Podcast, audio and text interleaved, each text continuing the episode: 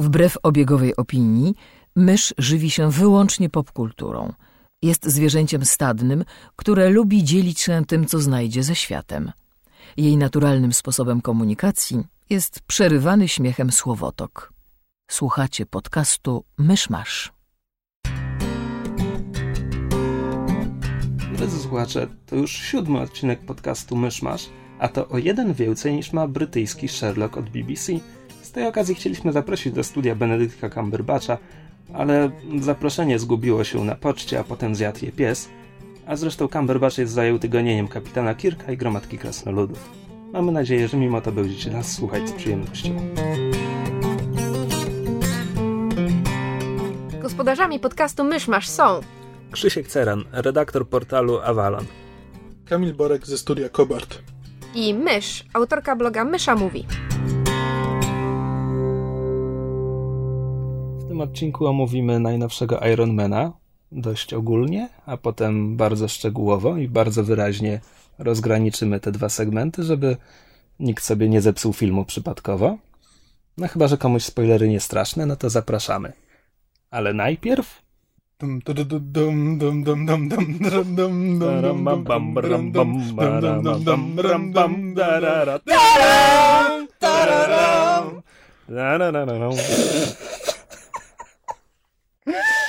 Bo to w końcu odcinek 7, a raczej 007, a my tutaj w Myszmaszu operujemy wyłącznie skomplikowanymi metaforami i nieoczywistymi skojarzeniami. Tak, zawiłymi odniesieniami do popkultury. Dokładnie tak. Oczywiście. No, to Bond.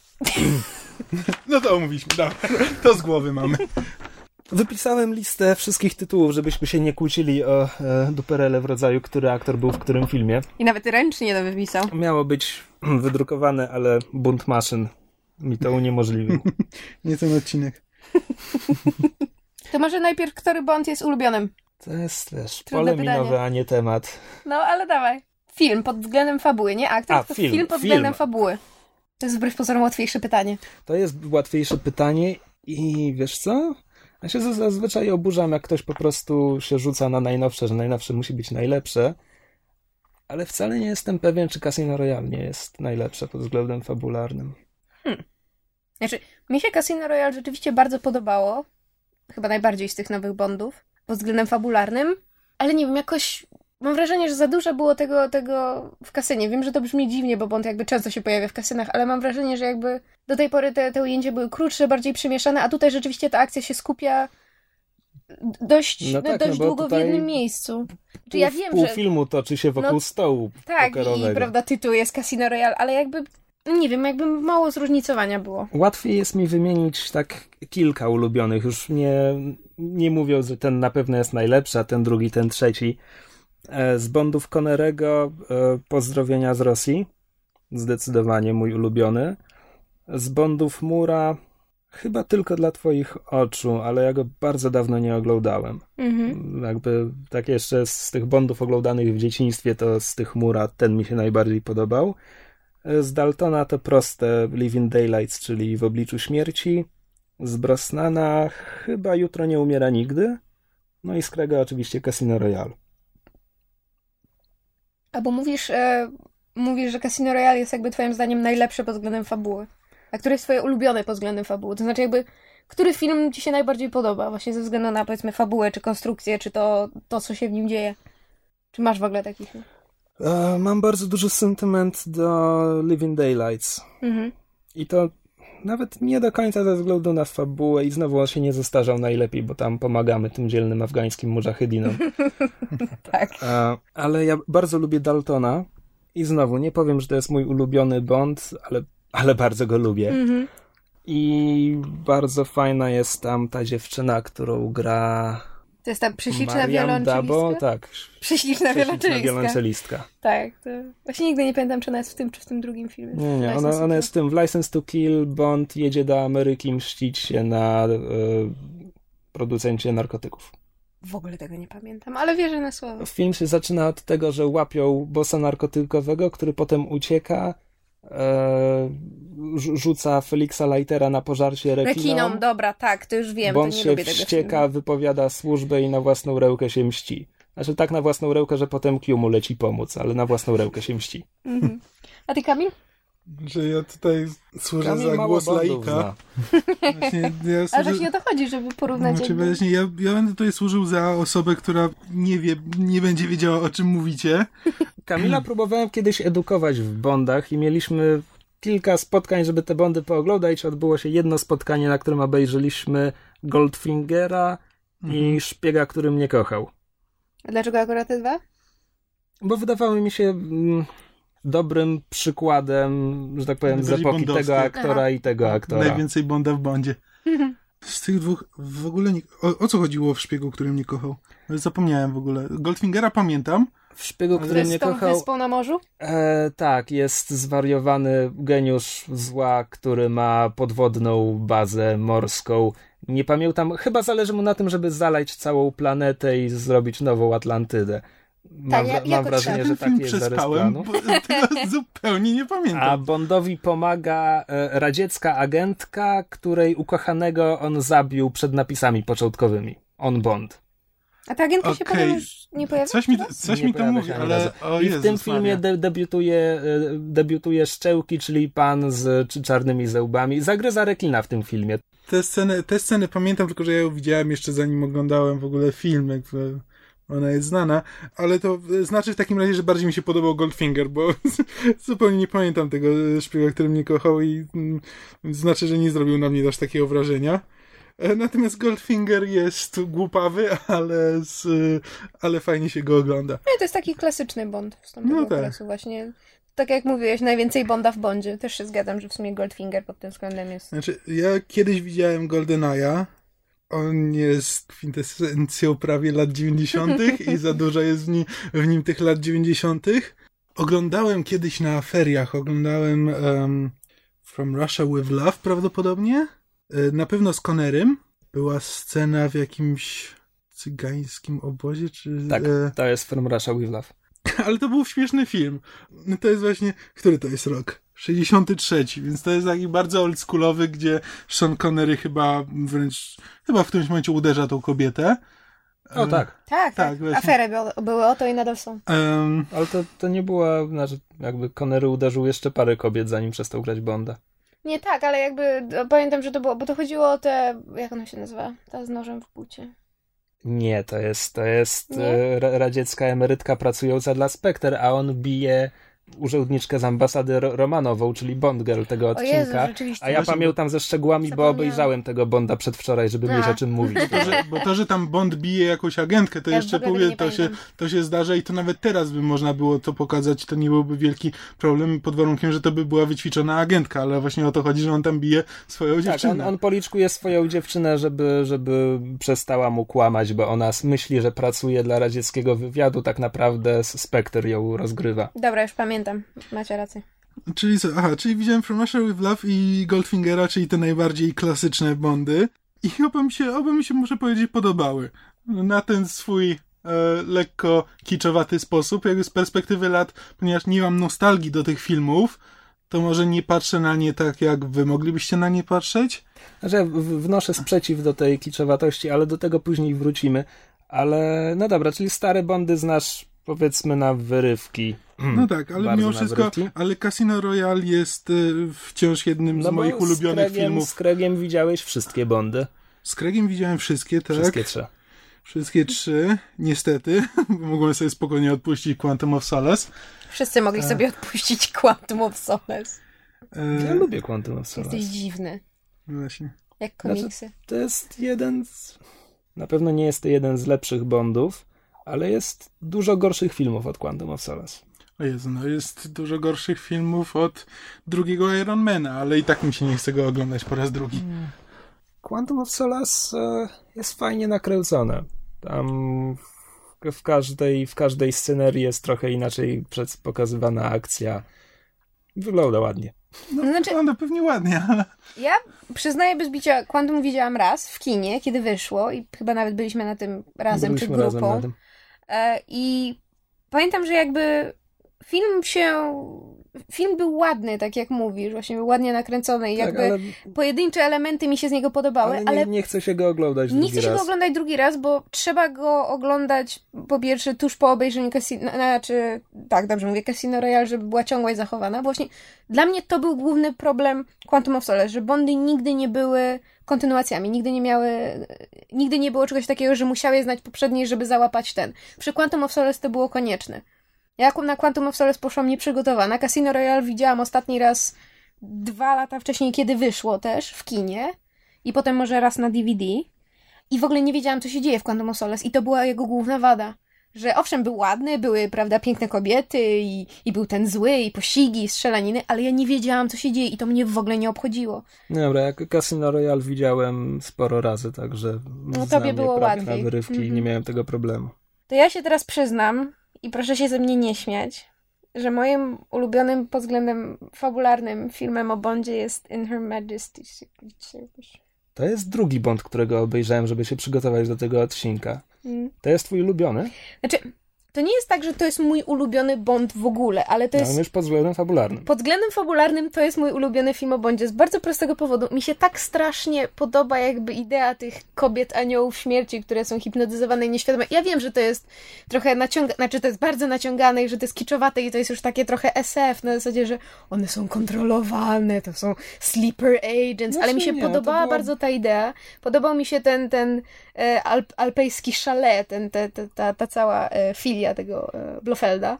Tak bardzo jak mi się nie podobał pomysł, że Bond miał żonę, to bardzo mi się podoba, jak zostało to jakby rozegrane, ta końcówka, czyli prawda, to jak ona, spoiler, zostaje ostrzelana i samochód zostaje ostrzelony, prawda, z karabinu i potem jest ta piękna piosenka, tak, Louisa Armstronga. Jest po prostu tak bardzo, jak mi się nie podoba ta idea, tak bardzo mi się podoba to, jak to jest zrobione. I nie znoszę George'a Lazenby'ego, jest on absolutnie najgorszym Bondem ever. Gorszego chyba nie moglibyśmy mieć, nawet jakbyśmy się bardzo postarali, ale fabularnie bardzo lubię ten film.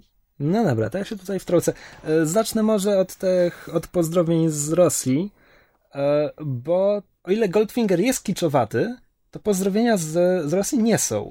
To jest... Okej, ja byłem gotów. Zastanawiałem się po tym, jak ty powiedziałeś, że będziesz się kłócił z tym, że one są kiczowate, to się zastanawiałem, co możesz powiedzieć i byłem gotów ci przyznać, że jeszcze Goldfingera oglądałem z rzeczywistą przyjemnością, a From Russia with Love oglądałem z przyjemnością, ale ironiczną przyjemnością.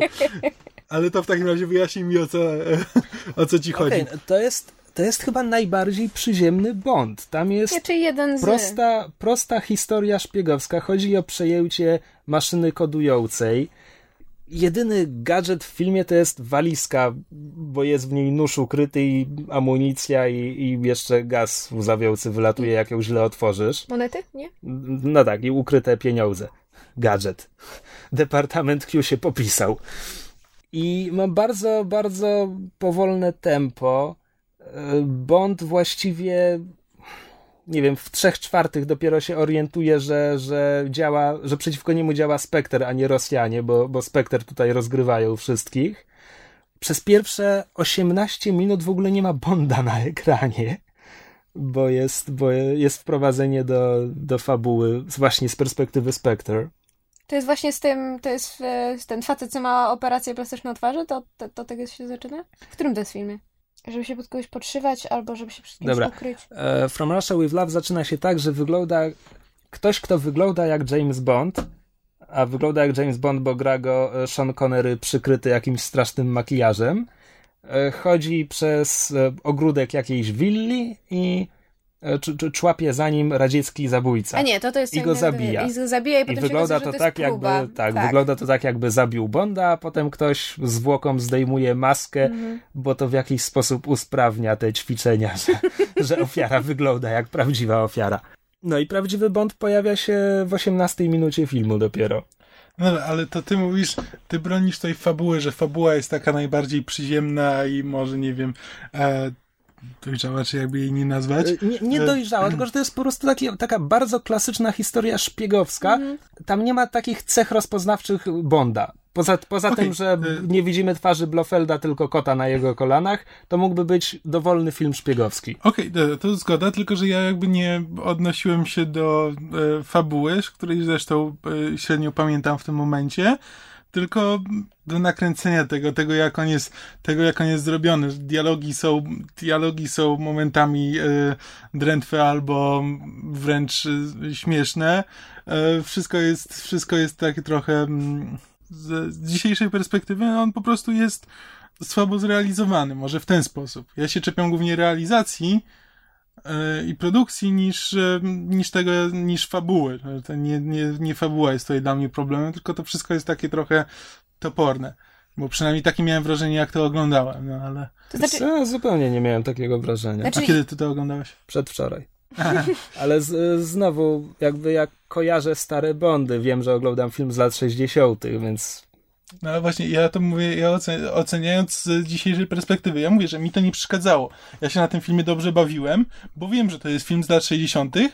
i pewne rzeczy są nieuniknione, ale mimo wszystko, ja tylko o tym mówię, że mimo wszystko one na dzisiejsze standardy, jak się to ogląda z perspektywy osoby, która nigdy wcześniej tego nie widziała, no to jest takie momentami śmieszne.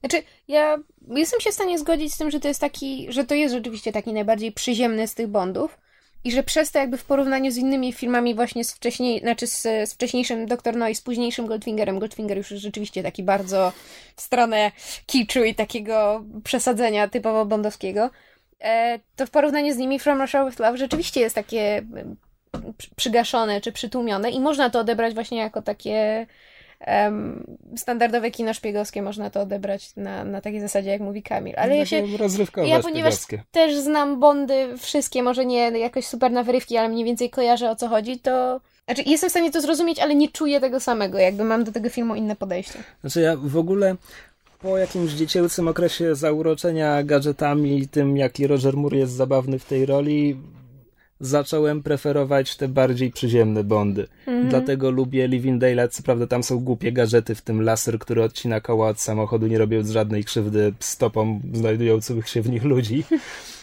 Czy dlatego tak mi się Casino Royale podoba i w ogóle Craig w tej roli. A teraz wróćmy do tej w tajnej służby jej królewskiej mości, bo według ciebie to jest ulubiony film z fabularnego punktu widzenia i najgorszy Bond z aktorskiego punktu widzenia, tak?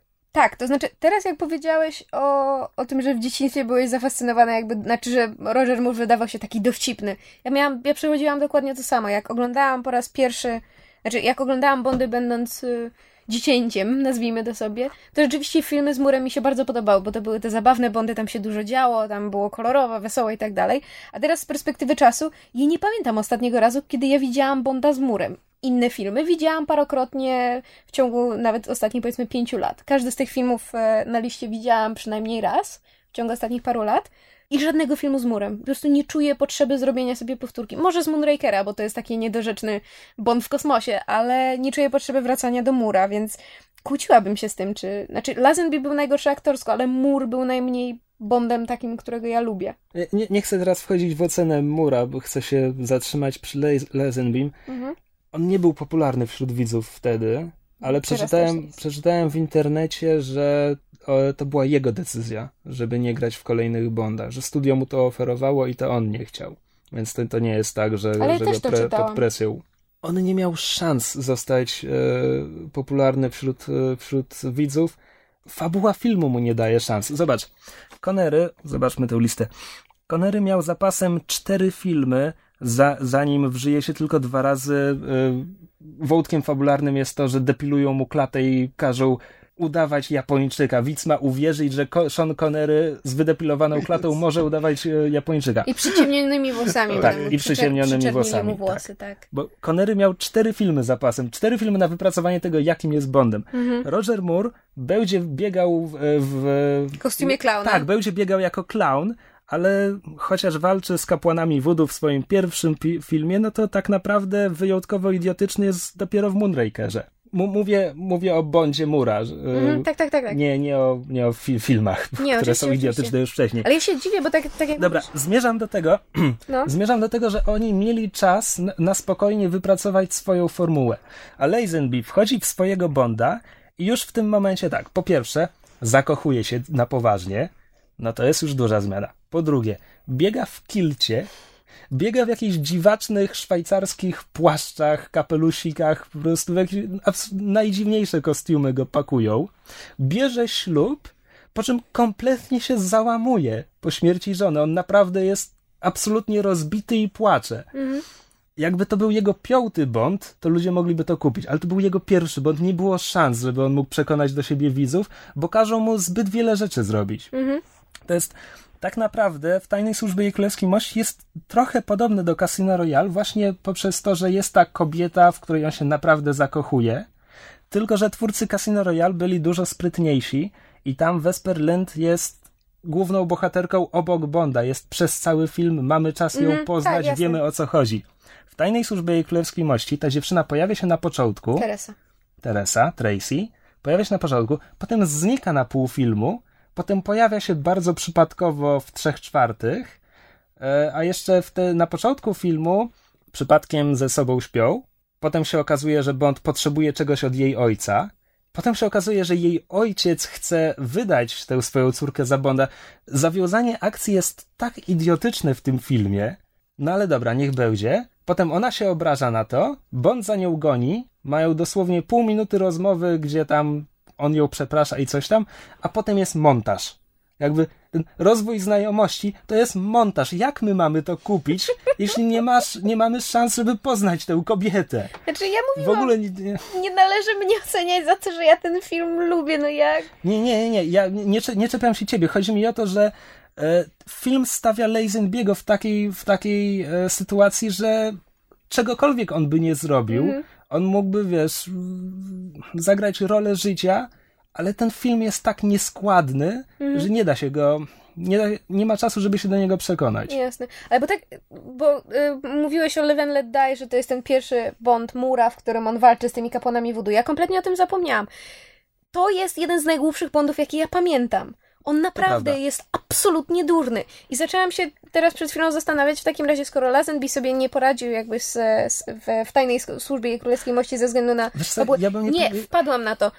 Moore wcześniej był znany ze Świętego przecież. Moore był znany ze Świętego. Więc dlatego ja podejrzewam, że gdyby Moore nie był znany wcześniej ze Świętego i jego pierwszym, tak jak był, jego pierwszym Bondem było Live and Let Die z kapłanami voodoo, to gdyby nie Święty, on też by się wyłożył, ale ponieważ ludzie go znali jako Świętego, znali go z tego właśnie tego dowcipu i tego takiego troszeczkę przebierania się w kostiumy, no bo w Świętym to był dość duży element tego właśnie, prawda, tych kamuflaży i przebierania się i właśnie tych śmiesznych dowcipów. Ludzie byli tak przyzwyczajeni, że zaakceptowali takiego Bonda, nawet w tej durnej formule kapłanów voodoo i magii. Bardzo możliwe. Jane Seymour jako tej wieszczki, o Chryste, Panie.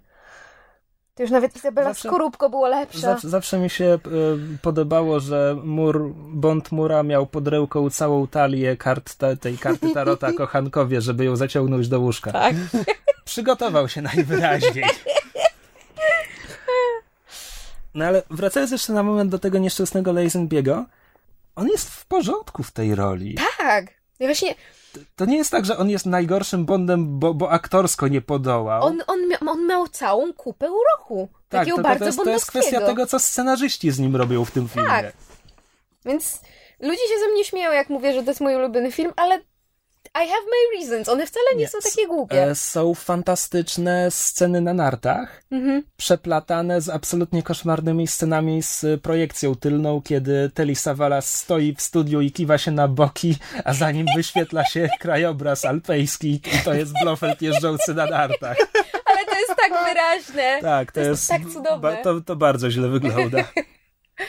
Nie, ale akrobacje narciarskie, jak tam w pewnym momencie Bond gubi nartę i grającego kaskader na jednej narcie zapiernicze, fantastyczne. No, jak na tamten etap i w ogóle też jak to jest nakręcone, bo to jest nieźle nakręcone. Tak, to jest właśnie cecha rozpoznawcza Bondów przez lata, to było to, że oni jakby to wszystko było na planie, to jak najmniej efektów specjalnych, jak najwięcej na planie, przecież nawet w Casino Royale ten cały parkour to jest na żywo kręcone, ta walka na żurawiach budowlanych to jest na żywo kręcone na wysokości. No, także tego się trzymają, to im się chwali. Coś jeszcze chciałem... w Tajnej Służbie i Królewskiej Mości. No więc on się żeni z Tracy. Kto gra Tracy? Ciekawostka? O Boże. Diana Rigg. Gdzie teraz gra Diana Rigg? No. Babcia Tyrellowa w Grze o Tron. Wiedziałam, że ja skądś znam, patrzę się na tę mordę i myślę sobie, cholera jasna, skąd? Tak patrzę i takie... Te oczy! Tak patrzę na te oczy. Ona chyba ma brwi jakoś tak zasłonięte, czy jakoś zgolone, czy coś jakoś tak dziwnie wygląda. Ale właśnie, bo tak patrzyłam na oczy i oczy wyglądały znajomo, ale chyba brak brwi po prostu mnie zmylił. Twarz się postarzała te 40 lat. Ona przecież grała chyba w tym Rewolwer i Melonik, nie? Ale wróćmy teraz do oczywiście najbardziej dramatycznego pytania, jeśli chodzi o Bondy, to kto jest twoim ulubionym Bondem? Bo musimy udzielić odpowiedzi na to pytanie. No, Sean Connery zdefiniował tę rolę. Roger Moore, ten taki urok starszego angielskiego dżentelmena, on grał Bonda o ładnych parę Bondów za dużo. Tak. Zaczynał w dobrym wieku, bo miał 40 parę lat, jak zaczynał. Po Moonraker powinien był spasować. Prawdopodobnie tak, no bo on końcówkę to miał już tak pod 60 pewnie i to było widać na ekranie. Mhm. Bardzo lubię Daltona w tej roli, bo to był właśnie po tych przeładowanych gadżetami zmierzających ku autoparodii Bonda chmura. Dalton był takim... To był ten pierwszy gritty Bond. To jest dokładnie to samo, co potem z Craigiem było, tylko że wtedy widzowie tego nie kupili. Mhm. A jeszcze potem nałożyły się na to problemy studia MGM, które akurat bankrutowało i po License to Kill strasznie długa przerwa się zrobiła. Tak. I Timothy Dalton miał coś lepszego do roboty. No to niemal dokładnie tak jak przy Casino Royale. Niemal dokładnie tak. Nie, teraz MGM bankrutowało po Quantum of Solace, to dlatego były 4 lata przerwy do Skyfalla. Tak, no, ale... Brosnan był fajną mieszanką poprzednich Bondów, a od siebie dodał, to jest tak, powiedzmy, że Roger Moore się bawił rolą, natomiast Bond Brosnana bawił się tym, co robił. To nie było tak, że aktor się bawi, tylko widać było tę radość, jak w Tomorrow Never Dies on ten bawi się tym samochodem sterowanym za pomocą Nokii. Ta dziecięca radość, jak on to wszystko robi. To było bardzo fajne w jego Bondzie. A Craig jest po prostu super. I odmawiam wskazania swojego ulubionego. Odmawiasz? Nie potrafię. Po prostu bardzo lubię Daltona, bardzo lubię Craiga. Brosnan był fajny, doceniam Connerego. Ogólnie wszyscy są fajni. A jak byłem mały, to lubiłem Mura, ale Zenby nie jest wcale taki zły. No i proszę, i to jest moja odpowiedź. To jest twoja odpowiedź. Nie, to ja mimo całej mojej miłości do Connerego, który jakby... Shocking. Positively shocking. Miss Money Penny. Mimo całej mojej sympatii najbardziej jednak lubię, tak jak żeśmy zaczęli rozmawiać przed nagraniem, najbardziej lubię Brosnana. Właśnie chyba za to takie, po pierwsze, połączenie tych elementów z poprzednich Bondów, a po drugie, on miał jakiś taki, on był szelmowski, bardziej niż którykolwiek z innych Bondów. Miał taki... coś takiego lisiego w oku, w zachowaniu. Nie wiem do końca, jak to określić. W każdym razie Brosnana rzeczywiście uważam za takiego swojego ulubionego Bonda. I dochodzi jeszcze do tego fakt, że ja, jeśli chodzi o filmy Brosnana, co prawda miał tylko 4, co prawda w porównaniu z Murem czy z Connerem to jest jednak mniej, ale jeśli chodzi o Brosnana, ja wszystkie jego filmy lubię, bezdyskusyjnie. Die Another Day? Tak, przepraszam, ale ja lubię ten film. Autentycznie go lubię. Przykro mi. No dobra. Przełknij tę gorzką pigułkę. Nie zgodzimy się co do tego. No nie zgodzimy się. Zgodziliśmy się co do Her Majesty's Secret Service, a co do Die Another Day się nie zgodzimy. Ja nawet tę piosenkę Madonny lubię. Ja też lubię piosenkę Madonny. Najlepsze w tym filmie. Rozumiem. Nie, ja po prostu... Die Another Day było bardzo kiczowatym, strasznie nielogicznym podsumowaniem Bondów Brosnana, ale mi się to podobało. Ja miałam z tego filmu taką chorą frajdę, że do dzisiaj jak oglądam ten film, to po prostu mam banana na ryju. To jest wszystko głupie i bezsensowne, ale że lubię to. Wspomniałem już, że wolę te bardziej przyziemne Bondy i to może być mój podstawowy problem. Tak, to może być to. A co do... Tak, Craig na pewno nie jest moim ulubionym Bondem. W ogóle od początku mi się nie podobał pomysł, żeby Craig był Bondem. Casino Royale jest okej filmem, Skyfall jest bardzo dobrym filmem, Quantum of Solace spuszcza na to zasłonę milczenia, ale Craig nie jest tym Bondem, którego ja kiedykolwiek chciałam oglądać. Tak bardzo jak jestem w stanie oglądać Daltona, tak jak mówiłeś w tych bardziej gritty Bondach, Dalton mi w tym pasował, on jakoś lepiej to wyważył, to Craig jest już za bardzo taki kanciasty i rugged i taki grrr. No dobra, faktycznie, on nie ma tego bondowskiego uroku. No właśnie, ja też chciałem powiedzieć, że... Malutkie przebłyski, tycie, one są tak tycie, że prawie ich nie ma i to jest to, czego mi najbardziej brakuje. Właśnie, to jest to... To było w Casino Royale. W Quantum of Solace fabuła mu narzuca, żeby był jeszcze bardziej... A w Skyfall były może ze 2 albo 3 takie momenty, z czego jednym była scena golenia. Fabuła mu zarzuca, że jest... Fabuła mu zarzuca. Narzuca. Przerwałem Kamilowi. Albo boję, że mi przerwali Kamilowi. Kamil sobie czeka i tylko patrzy na was z wyrzutem. Kamil i tak to będzie potem montował, więc ta zbytniej. Będzie 3 minuty, jak on mówi o Bondach. Tak, nawet tylko ja mówił o Bondach. Walcie się. Będzie mój podcast od teraz. Hijackuję wam podcast. Ojejku. Teraz to nie będzie warte. No.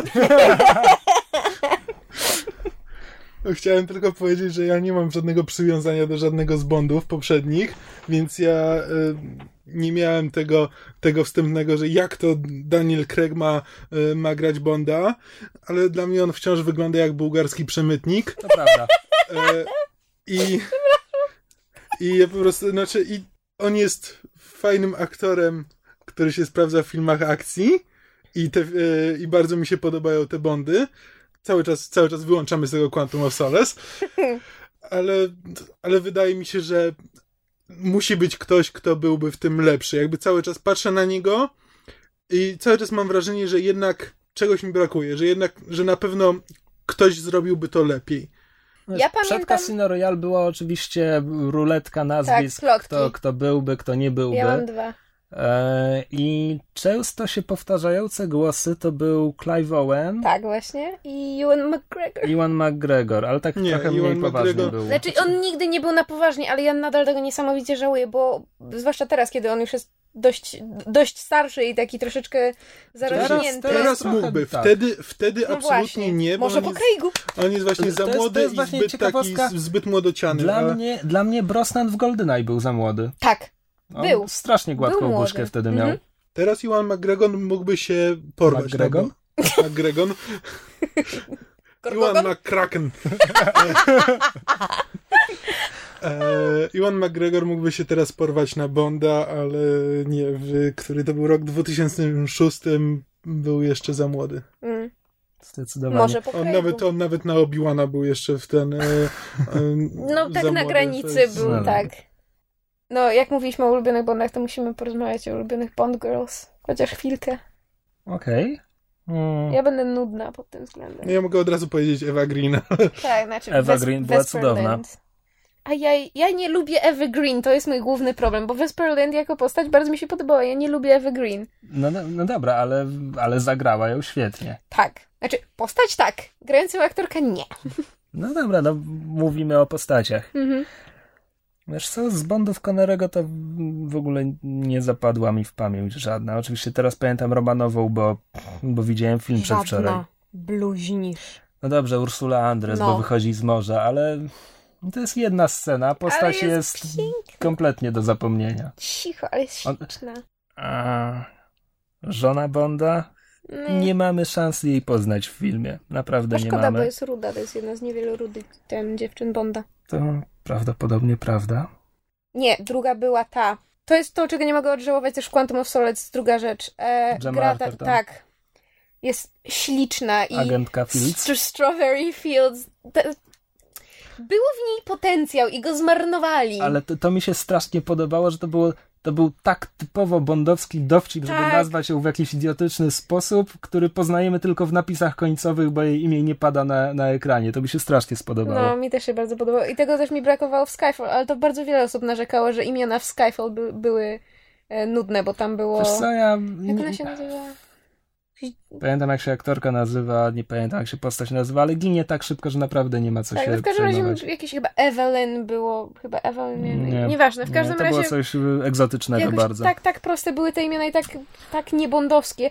A człowiek by myślał, że właśnie, prawda, na tego Bonda na 50. rocznicę, który miał te ukłony w stronę, prawda, tego klasycznego samochodu co, ja i tak wcale nie jestem przywiązany do tych Pussy Galore, ani bardzo jestem do tego przywiązana. Miss Goodnight, czy Goodhead, czy... Tak, chyba Goodhead była w Człowieku ze złotym pistoletem. Nie jestem do tego. O Jezus, Ksenia Onatop. Come on, to jest klasyk. To jest idiotyczne. To jest klasyk. Może to brzmi jak z Austina Powersa. Dokładnie. Nie zaczynajmy rozmawiać o Austinie Powersie, bo ja bardzo lubię tę serię. Dobra. Ale ja bardzo lubię Austina Powersa. Poza trójką, ale... Nie, trójka była fajna. Fox i Cleopatra. Znaczy głównie dlatego... Ja lubię trójkę, dlatego że w niej było dużo Sefa Greena. A tak, Seth Green. Dobra, ale wracając do tych Bond Girl. Z Bondów Moore'a fajna była w Tylko dla twoich oczu. Jakaś Greczynka. Nie wiem, czy aktorka była Greczynką, postać była Greczynką. Wiem, o kogo ci chodzi. Imienia nie pomnę. Prześliczna wiolonczelistka z Living Daylights, zdecydowanie. Tak. Chociaż ona była na początku taka strasznie gładka cnotka, niewydymka. No, tak. No ale taka postać. Nie ująłbym tego w ten sposób, ale Ja bym ujęła. Z Pierce'a Brosnana, no to Sophie Marceau, jako femme fatalka. I ja bardzo lubię Michelle Yeoh, więc jej postać z Tomorrow Never Dies. Ja się akurat zgadzam z Michelle Yeoh właśnie w tym Tomorrow Never Dies. Na pewno prędzej ona niż ta... A to też w Tomorrow Never Dies? Ta Paris, żona tego potentata. Paris Carver. Zapomniałam, jak się aktorka nazywa. Aktorka to jest Terry Hatchett. Terry Hatchett, tak. Hatcher chyba. Hatcher. To jest ta sama Terry Hatcher, o której ja myślę. Tak. Desperate Housewives, tak. Dokładnie. U mnie jedna z ulubionych Bond Girls, i proszę się nie śmiać, to jest Izabella Scorupco z GoldenEye. Serio? Tak. Czemu? Bo ja mam słabość do kobiet hakerów, w sensie kobiet jakby techników, kobiet, które pracują z komputerami, i ja wiem, że ona jest tam zupełnie bezsensownie napisana, ale jakby koncepcja postaci mi się podoba. W tamtym filmie był jeden haker i była to postać Alana Cumming. Tak. Nie, Skorupko była strasznie nijaka dla mnie.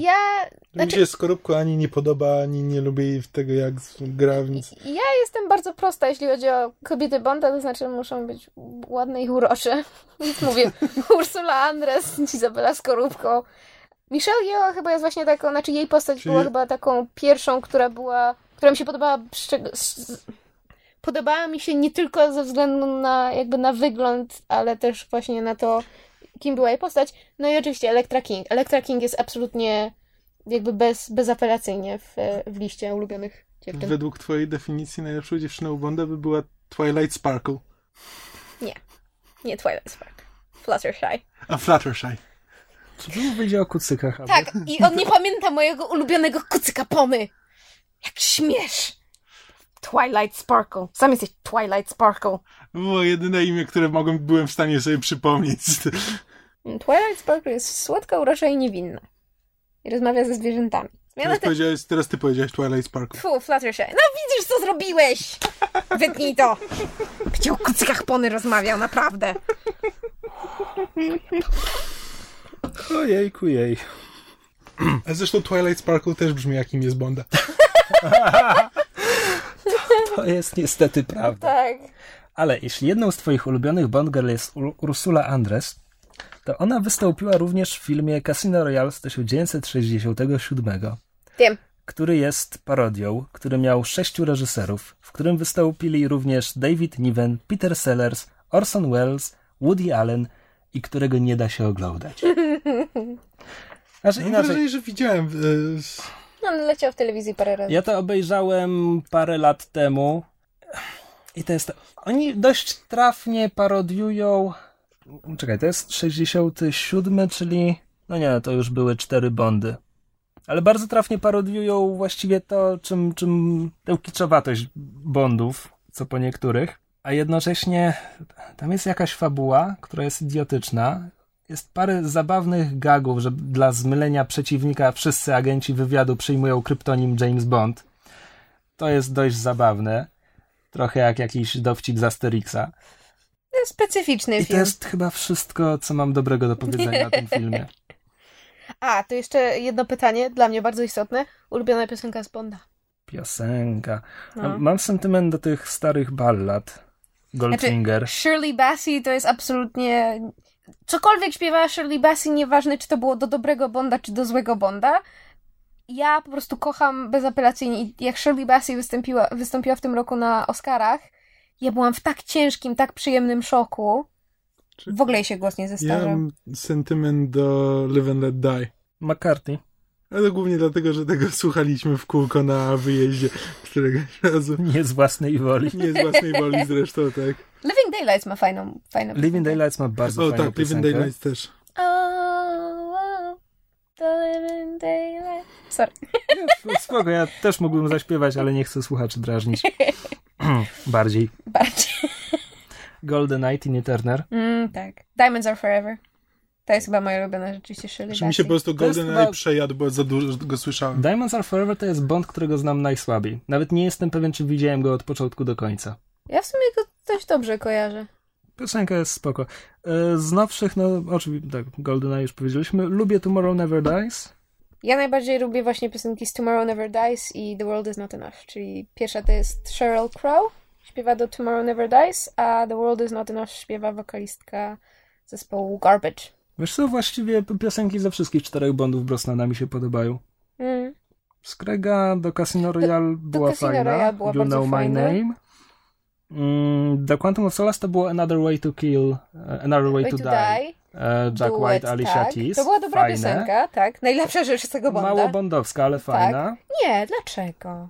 To tak samo ludzie narzekali, że właśnie ta piosenka z Casino Royale była mało bondowska Chrisa Cornella. Nie no, z Casino Royale była fajna. Bardzo lubię, jeden z moich ulubionych, ale nie była bondowska, nawet ja to czuję. Znaczy, nie była typowo bondowska, ale jeżeli się porówna Another Way to Die z You Know My Name, była no to jeszcze jest... mniej bondowska.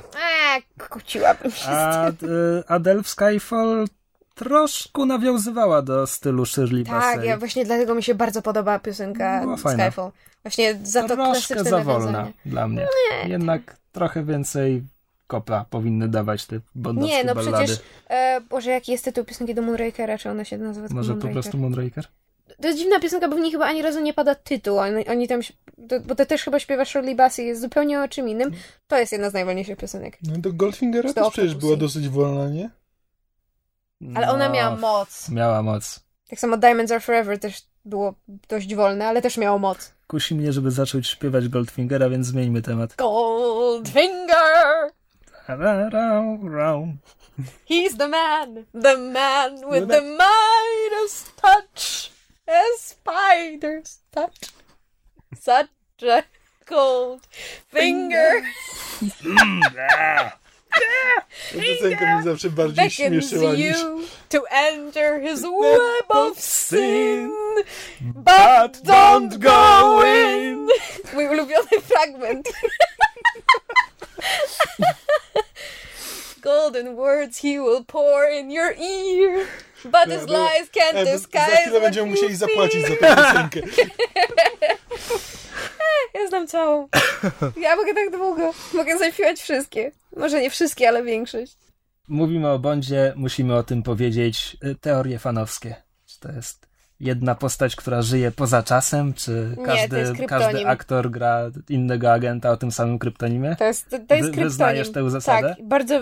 Znaczy, zanim ta teoria powstała, zanim ta teoria się ujednoliciła w internecie, że to jest jeden kryptonim, i ja jakby oglądając Bondy, nawet już w młodszych latach... Tak o tym myślałam. To było na zasadzie, że oni się po prostu zamieniają, że kiedy jeden ginie albo idzie na emeryturę, to po prostu zatrudniają nowego i on przyjmuje jeden kryptonim. Tak samo jak z innych kryptonimów, prawda, tam czasami mówią, że na przykład 005 tam zostawił dla ciebie wiadomość. Dla mnie to też było jakby oczywiste, że jak oryginalny 005 przejdzie na emeryturę albo zginie, to ktoś go zastępuje. To był jakby tytuł przechodni. No więc w tym... Tajnej służby jej królewskiej mości George Lazenby, jak na początku ratuje dziewczynę przed napisami początkowymi. Szczerze, ale to zabrzmiało, jakby on ją autentycznie ratował przed napisami początkowymi. No więc kiedy ratuje dziewczynę przed przypadkowymi zbirami, którzy atakują ją przed napisami początkowymi, to ona potem ucieka. I on patrzy do kamery i mówi "That never happened to the other fellow". Co brzmi jak potwierdzenie verbatim tej oto teorii. I poza tym jest złamaniem czwartej ściany niejako. No on to mówi do siebie. Tylko że zaraz po tym, jak składa wypowiedzenie M i odbiera telefon w swoim biurze, to w pierwszym odruchu przedstawia się jako 007, potem przypomina sobie, że złoży wypowiedzenie i przedstawia się jako James Bond. A potem jeszcze bierze żonę i tę zmarłą żonę opłakuje Bond Rogera Moore'a. I to był ten gwóźdź do trumny tej teorii zawsze. No ale to zawsze było... Znaczy, to, że oni mogą im nadawać... Jeśli oni ich tak naprawdę przygotowują od maleńkości i wszyscy są sierotami, to tak naprawdę każdy z nich może się po prostu nazywać James Bond. To nie może być, to tak może być ich legalne imię. To nie może być tak jak w Bornach, że oni właśnie im zmieniają oficjalnie imię? Nie mogłoby czegoś takiego być? Znaczy właśnie w fanowskich teoriach. No. Może tak, ale to nie zmienia tego, że Bond Rogera Moore'a opłakuje żonę Bonda Lazenby'ego. Ale on opłakuje, czy on po prostu idzie na jej grób? Bo ja nigdy nie widziałem tego, a zawsze słyszałem, że on przychodzi na jej grób. Składa kwiaty na jej grobie. A widzisz! Haha! Może znał wcześniej Bonda Lazenby'ego i po prostu okazuje szacunek. A może miał z nią romans. Romans! O! To jest dobra teoria. Tak, podoba mi się. And we solved the whole fucking problem. Nie, bo teraz dalej robi się bardziej skomplikowanie. Dawaj, nic nas nie powstrzyma. No dobra. Znaczy wszystko się sypie przy Skyfallu, tak, ale to już jakby pomijając Skyfalla. Czekaj, jest też teoria dlaczego po prostu sypie? Pan Bondowska, która wszystko wyjaśnia. Sypie się, ponieważ w Bondzie odwiedzamy dom rodzinny rodu Bond, widzimy groby jego rodziców, nazwisko Bond. A, rzeczywiście. Dobra, ale teraz teoria pan Bondowska, która i to wyjaśnia, sugeruje, że Bond Craiga jest potomkiem albo krewnym Bonda Connerego. Że są jedną wielką, szczęśliwą rodziną. Inaczej, że Connery faktycznie nazywał się James Bond i to potem stało się kryptonimem, a on jest z tej rodziny. Aha, rozumiem. To jest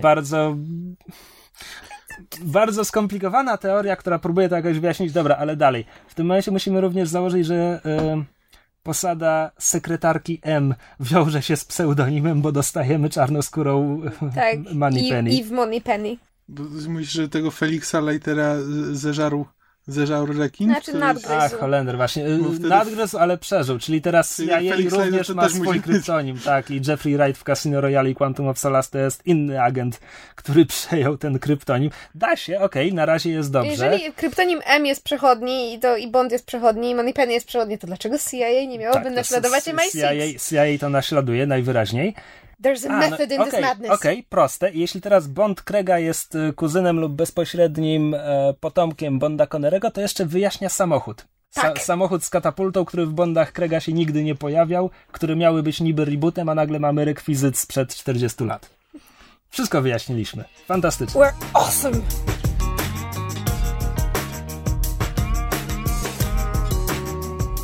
Mieliśmy mieć w tym tygodniu kącik mailowy, ale w wyniku ograniczeń czasowych i w związku z tym, że za długo gadaliśmy o pierdołach i o Bondzie i Ironmanie, przesuwamy kącik mailowy na następny tydzień. Bardzo, bardzo dziękujemy za...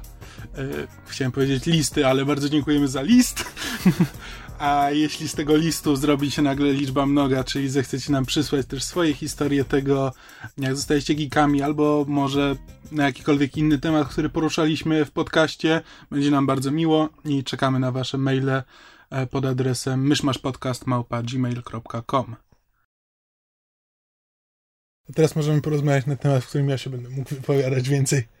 A zatem, jako się rzekło, najpierw same ogólniki i nic konkretnego o Iron Manie III nie mówimy. Najlepszy z trylogii. Tak mówisz? Tak. Taka teza do obalenia albo udowodnienia. To znaczy, dla mnie to jest na pewno najambitniejszy z trylogii, tylko że te ambicje, forma nie do końca pasuje do treści. On jest zaskakująco bardziej poważny, a jednocześnie próbuje być równie zabawny, a nawet jeszcze bardziej zabawny od poprzedniego filmu i to czasami skrzeczy.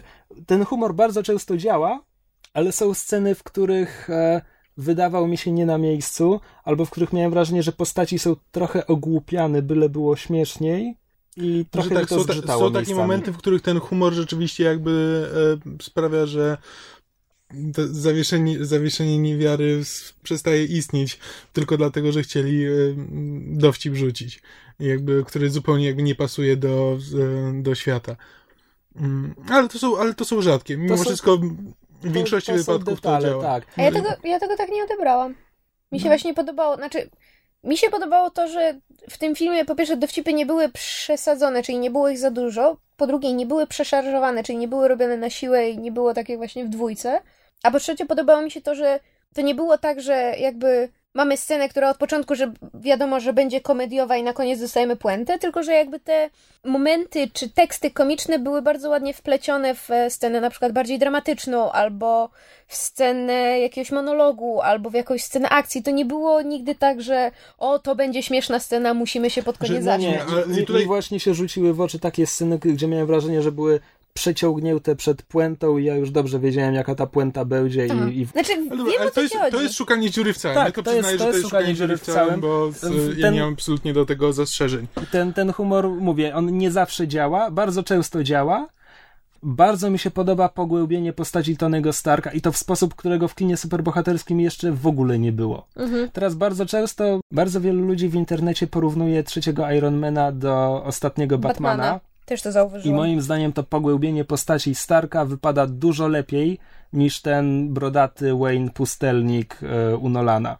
Tak. Dużo bardziej wiarygodnie, dużo ciekawiej. Znaczy, ja po prostu zacząłem się zastanawiać, bo trochę mi się skojarzyło z Watchmenami i z Night Owlem, gdzie jakby ten strój, że ta jego zbroja go definiuje do tego stopnia, że on bez niej czuje się nikim. Jakby ona się staje taką jego obsesją i z jego osobowością, przedłużeniem jego osoby. No tak, jeden z głównych wątków filmu to jest to przekonanie się, ile znaczy men w Iron Man. Tak, no bo jeszcze takie miałem wrażenie, że oni próbują pod tym zawrzeć taką jakby metaforę tego uzależnienia, które jakby w filmach się nigdy nie pojawia szczególnie. Jakby pojawia się w komiksach to, że Tony Stark jest alkoholikiem, w filmach to nigdy nie miało ale że jakby to jest taki element, że on jest jakby uzależniony od tej swojej zbroi.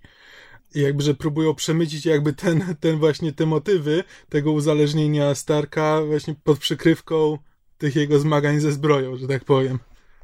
Trochę tak, ja tego nie odebrałem tego do końca w ten sposób, ale jasne, można to tak odczytać na pewno. To jest zresztą fajne, że jakby można próbować tu coś odczytać. Jest jakaś treść, którą można interpretować. Film o superbohaterach, który w dodatku jest właśnie od samego początku do końca, jest filmem Marvela typowym, który jest jakby robiony dla rozrywki. No bo jakby możemy go porównać do Batmana, który jakby z założeniem miał być poważniejszy i miał mówić o jakichś poważniejszych tematach. Filmy Marvela jakby nigdy nie miały takich zakusów i ten film nadal mimo wszystko jest głównie filmem rozrywkowym, ale można się w nim doszukiwać czegoś głębszego i to jest fajne. Miejmy nadzieję, że więcej takich będzie. Zdecydowanie. Ja pewnie nigdy nie polubię 3D. Tutaj nie przeszkadzało mi jakoś specjalnie, ale wciąż nie wiem, czemu kino mnie zmusza, żebym oglądał ten film w 3D, kiedy ja wcale nie chcę. Szczególnie, że akurat w Multikinie, jak byliśmy, mają tak beznadziejne te okulary. Ja nawet specjalnie wziąłem soczewki i nawet nawet w soczewkach, jakby nie mając zwykłych okularów na to nałożonych, to i tak to one są strasznie mnie męczą. Ja akurat byłem w IMAX-ie, więc jeszcze miałem wielki ekran, żeby trzeba było obracać głowę, żeby całą akcję objąć. Ale efekty specjalne były spoko. To jest tak, w trylogii Ironmana prawa fizyki zostały zawieszone i my to wiemy od pierwszego filmu, kiedy on wylatuje z jaskini w tej zbroi Mark I i ląduje w wydmie 500 metrów dalej i nic mu nie jest. To w tym momencie już trzeba zarzucić, jakiekolwiek wątpliwości co do praw fizyki. Natomiast tutaj miałem taki problem, że te zbroje, miałem wrażenie, jakby one były z plastiku, jakby kiedy ktoś w zbroi uderza w kogoś, czy w ścianę, czy te zbroje się rozpadają, ja nie czułem, że te elementy mają masę, taką jaką pancerz powinien mieć. Znaczy, ja się zgadzam, w niektórych scenach rzeczywiście, których jakby... Tony wchodzi w te zbroje, bo on tam wielokrotnie jakby się w nie wpasowuje, one się na nim zamykają. Wtedy nie wiem, dlaczego akurat właśnie w tych scenach czułam jakby ten ciężar. Znaczy, tak, było widać, że to był metal, ale zgadzam się, że jakby były sceny, w których to uczucie plastiku. Mam wrażenie, że to może być kwestia tego, że tam jest bardzo dużo komputera. Czytałem, że Downey Jr. na planie praktycznie się nie pojawiał w zbroi, że tak jak jeszcze w poprzednich filmach zakładał plastikowy kombinezon, tak tutaj jeśli na planie jest Stark w zbroi, to jest postać w całości wygenerowana komputerowo. Mhm. I to może to dlatego. Efekty. Inni aktorzy... Ben Kingsley jest fenomenalny. Tak, internet troszkę pełk, nie na pół. Są hardkorowi fani, którym się nie podoba ta wersja mandaryna. A są fani, którzy nawet lubią z oryginalnego mandaryna, zaakceptowali to, co... Jasne, tę wizję. To, co widzieli w postaci. Tak. Ale i jedni, i drudzy nie powinni mieć zastrzeżeń do Kingsleya. Tak. Może im się nie podobać, jak przedstawiono tę postać, ale to, jak Kingsley odgrywa ten pomysł... Bezbłędne. Tak. Po prostu taki szacunek dla Sir Bena. Tak. Niesamowite. A z drugiej strony ten mały dzieciak jest jednym z lepszych dziecięcych aktorów, jak widziałem ostatnimi czasy. On był o tyle dobry, że nie znienawidziłem go, natomiast nie polubiłem go. Jest parę fajnych scen, ale jest też parę scen, które są po prostu tak ograne, dziecięcy pomocnik pomaga bohaterowi. A to wiadomo, ale jakby ja mam... Ale no mimo wszystko, ale w tych scenach, ale nawet jakby w tych scenach, no już nie czepiając się, to jest już kwestia scenariusza, że to jest może ograny wątek, ale mimo wszystko wydaje mi się, że ten dzieciak tam dużo daje. No dobra, prawdopodobnie gdyby dzieciak słabiej grał, to bym nie ścierpiał tej postaci. Ja chciałam tylko powiedzieć, że w tej sztampowości tych scen, bo ja się zgadzam, że to jest jakby klasyczne właśnie, wiesz, kid sidekick i że pomocnik i tak dalej. W tej sztampowości tych scen ten aktor akurat konkretnie dziecięcy miał tyle, moim zdaniem, znaczy w moim odczuciu, miał tyle bezprofesjonalnego uroku i takiej niewymuszoności. Nie ma takiego słowa. Niewymawialności. Tak, to też. Niewymuszoności, która u dziecięcych aktorów jest raczej rzadko spotykana. Znaczy trudno jest trafić rzeczywiście na dzieciaka, który byłby tak fajny i w sumie naturalny w tym, co robi i jak gra. Bardzo mi się... Jakby rozumiałam, że to jest ograny manewr, ale to, jak został wykonany, bardzo mi się podobało. Guy Pearce. Jest w porządku. Nie mam zastrzeżeń do Guy'a Pearce'a, mam zastrzeżenia do scenarzystów. Mm-hmm. Nie ma motywacji tej postaci. Mm-hmm. Kompletnie. Co więcej, on w finale, kiedy dostajemy morał filmu, zostaje jakby zrównany ze Starkiem i Mają Hansen i w ogóle nie wiem czemu. Jakby był dla mnie najbardziej jednowymiarową postacią na ekranie, poza jego pomagierem, ale on miał być jednowymiarowy, Savin. A Killian, jakby ta końcówka próbuje mi powiedzieć, że on też był taki jak Stark i Hansen, a ja w tego nie widzę w filmie. W ogóle. I patrzycie na mnie dziwnie, ale to już w segmencie spoilerowym muszę powiedzieć. Tak, to zaraz będziemy rozmawiać spoilerowym. No, trochę nie rozumiem, co dzieci. Maja Hansen, postać Rebecca Hall. Swoją drogą, Rebecca Hall, bardzo dobra aktorka i moim zdaniem niestety w filmie nie do końca wykorzystana. Coś mogło być więcej z tą postacią. Tak, chociaż mam wrażenie, że ta rola też jest nie do końca nakreślona w scenariuszu, ale mam wrażenie, że Rebecca Hall wypełnia ją na tyle, na ile to było możliwe w ramach tego scenariusza. Nie jest na tyle ważna postać, żeby jakby się na nim aż na tyle skupiać. Nie, to nie jest jej wina jakby to, że jest zmarnowany potencjał. To jest wyraźnie jakby kwestia scenarzystów i tego, że postać jakby została napisana tak, a nie inaczej w okrojonej formie i spełniła swoją rolę. And that's it. No, to jeszcze tak już bardzo ogólnie na zakończenie segmentu niespoilerowego. Dawno mnie żaden film komiksowy tak nie zaskakiwał. Chcę zapytać w jakim sensie, ale to już chyba przejdziemy w sekcję spoilerową. Możliwe, że znajomość komiksów obróciła się przeciwko mnie w tym momencie. A tak, czytałam coś na ten temat. Bo spodziewałem się innych rozwiązań i to, co dostałem w filmie, mnie zaskakiwało. Nie mówię... Pozytywnie czy negatywnie? Pozytywnie. Mhm. Nie mówię o wszystkim, oczywiście są tutaj ograne klisze i pewne rzeczy są jasne. Nie da się uniknąć. Tak, ale ogólnie byłem zaskakiwany. No i... No tak, jest... Na plus. Zaskakująco ambitny. Tak. W tym, jak przedstawia Starka. Znaczy, ja obejrzałam film na razie raz... Uważam go za najlepszy trylogii. Moje pytanie brzmi, czy on będzie w stanie utrzymać jakby to uczucie... Przy kolejnym seansie? Tak, w sensie to był chyba pierwszy film o Ironmanie i w ogóle jeden z niewielu filmów komiksowych, który autentycznie ani razu mnie nie znudził. To znaczy ja cały film oglądałam może nie jak na szpilkach, ale z ciągłym, nieprzerwanym zainteresowaniem. Nie rozglądałam się po sali, nie sprawdzałam godziny, nie wiem, nie... Całą uwagę miałam skupioną na ekranie, czego nie mogę powiedzieć ani o jedynce, ani o dwójce. Bo jedynka mimo wszystkich swoich zalet miała takie momenty, przy których ja siedziałam i moim po głowie mi krążyło jedno wielkie pytanie, ale co z tego? A właśnie trójkę oglądałam z bardzo dużym zainteresowaniem, może też wynikało to stąd, że jakby zdążyłam się już trochę zapoznać z tą postacią i w ogóle jest prawda, jesteśmy po Avengersach, więc jakby już jesteśmy bardziej zaangażowani w losy postaci. Ale ciekawi mnie, czy Iron Man 3 podczas ponownego seansu będzie równie angażujący i równie ciekawy.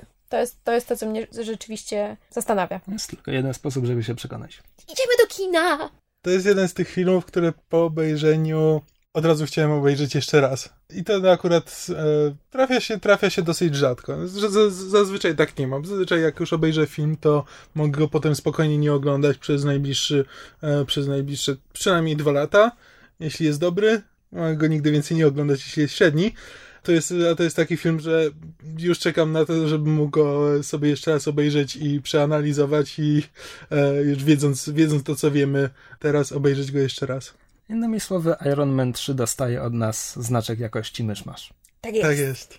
A teraz? Tak, teraz żegnamy się ze słuchaczami, którzy filmu jeszcze nie widzieli i chcą być nim zaskoczeni, bo od tego momentu już tylko spoiler na spoilerze, więc czujcie się ostrzeżeni. Może jeszcze jakiś sygnał dźwiękowy dorzucimy, przerywnik muzyczny, żeby to było jasne i oczywiste. A teraz, drogie dzieci, pocałujcie misia w dupę. Spoiler. Złoto. Spam.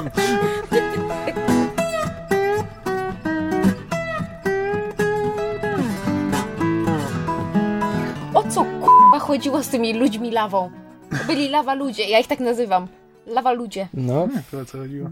Znaczy, nie, ja rozumiem o co chodziło, ale jakby, nawet zakładając, że jesteśmy w jakby spójnym universe Avengers i tych wszystkich innych filmów, więc zakładamy, że istnieją kosmici, znaczy przyjmujemy do wiadomości, że istnieją kosmici, nawet w tym świecie ten cały naukowy bullshit, który zrobili z tym programem Extremis, jest absolutnie nie do przyjęcia dla mnie. To znaczy, ja go przyjęłam w ramach filmu na zasadzie mówcie sobie co chcecie, ja się chcę dobrze bawić, ale jakby jestem w stanie przyjąć do wiadomości manipulowanie DNA, jestem w stanie przyjąć do wiadomości hakowanie mózgu, jestem w stanie nawet przyjąć do wiadomości odrastanie kończyn, ale nie ten durny efekt pomarańczowej lawy czy energii, czy cokolwiek to było. To jest kwestia przyspieszonego do 11 potęgi metabolizmu.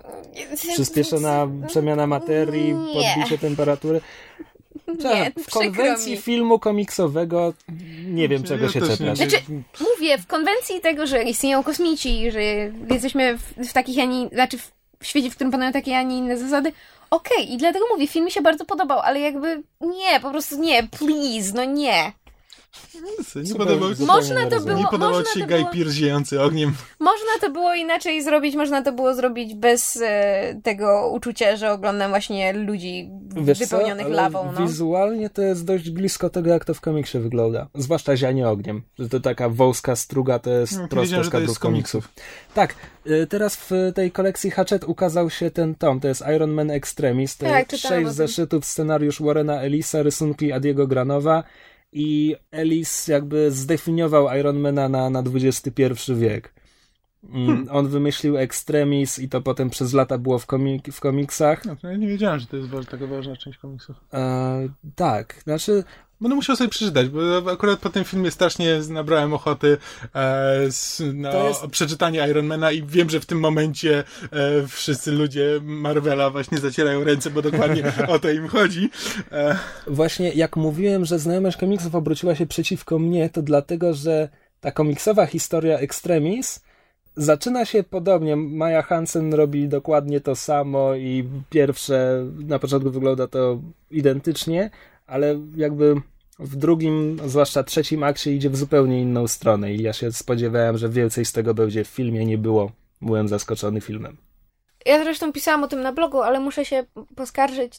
To znaczy, biorąc pod uwagę, że jakby wątek tego Extremis jest głównym wątkiem filmu i wiemy, że ten Pepper Potts jest poddana tym eksperymentom, przecież my wiemy, że ona nie zginie. Przecież my wiemy, że ona będzie ten... Lava Pepper wersja super seryjna. Tak, ale to nie tylko my wiemy, ale nawet Tony Stark widział, co potrafił przeżyć ludzie, którym zaaplikowano ekstremizm. Więc widział człowieka, który się odradza po wybuchu, bez kończyny i tak dalej. Więc skąd ta przesadzona reakcja? Skąd jego zdziwienie? Moje ostatnie pytanie... To nie wyszło w filmie. Moje ostatnie pytanie jest, dlaczego cholera oni jej tak nie zostawili? Mi się to tak strasznie podobało. Ale jak nie zostawili? Bo Tony mówi, że udało mi się Pepper wyleczyć, że ona jest teraz normalna. Ale nie ma powiedziane, co to znaczy. Jest, że fixed Pepper. To może równie dobrze oznaczać, że ustabilizował Extremis. A nie, bo ja zrozumiałam, że ją znormalizował. Nie, właśnie brakowało mi... Ja rozumiem, że film ma mieć otwarte zakończenie, bo on tak niszczy wszystkie zbroje i właściwie nie wiemy, czy on jeszcze będzie tym Iron Manem, czy nie. Oczywiście, że będzie, bo będzie w Avengers 2, ale ten film ma otwarte zakończenie, także widz ma się zastanawiać. Natomiast i to spoko.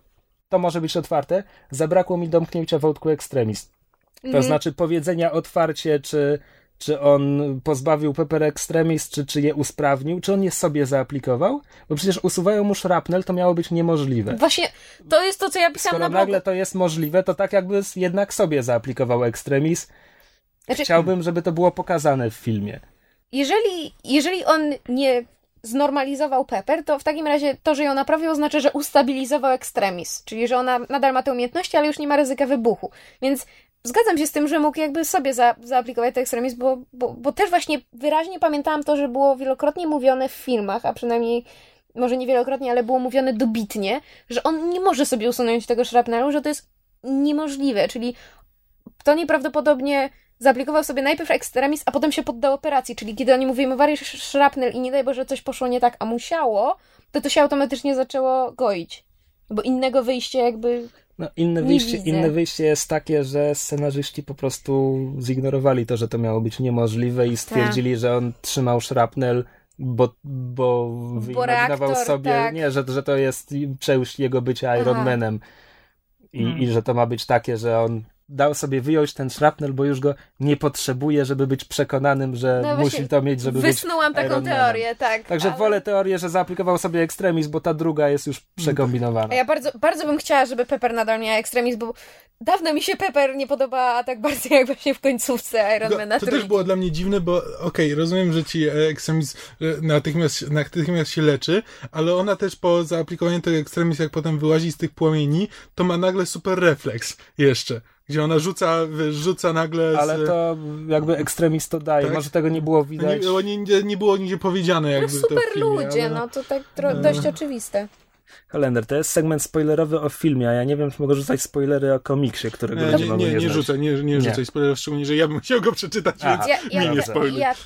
Dobra, to nic nie powiem o komiksowym ekstremizmie. Nie, ale chciałem jeszcze się cofnąć do tego, jak Pepper właśnie spada w te płomienie, i Stark jest strasznie tym przejęty i potem to jest jeszcze kolejny jakby moment, w którym te dowcipy w filmie trochę burzą świat, bo on najpierw jest przejęty, potem znowu zaczyna walczyć i w następnych scenach znowu rzuca tekstami i robi śmieszne miny i potem dopiero wraca Pepper.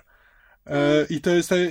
Ja zauważyłem, właśnie miałem takie wrażenie, że już się z tym zdążyłeś pogodzić, bo on już w tych scenach znowu zaczyna rzucać żartami. Nie widać tego, że jest załamane tym, że mu się wydaje. Albo może mu się przypomniało, że Pepper miała ekstremisji, że pewnie wszystko będzie w porządku. Nie wiem. Ale tak w ogóle właśnie... W tym finale parę rzeczy nie wiedzą za bardzo, co z tym zrobić. Parę rzeczy tam mogło zostać lepiej poprowadzonych, ale to w gruncie rzeczy detale. No, tak. Natomiast to, co mówiłem o postaci Gaia Pierce'a, Aldrich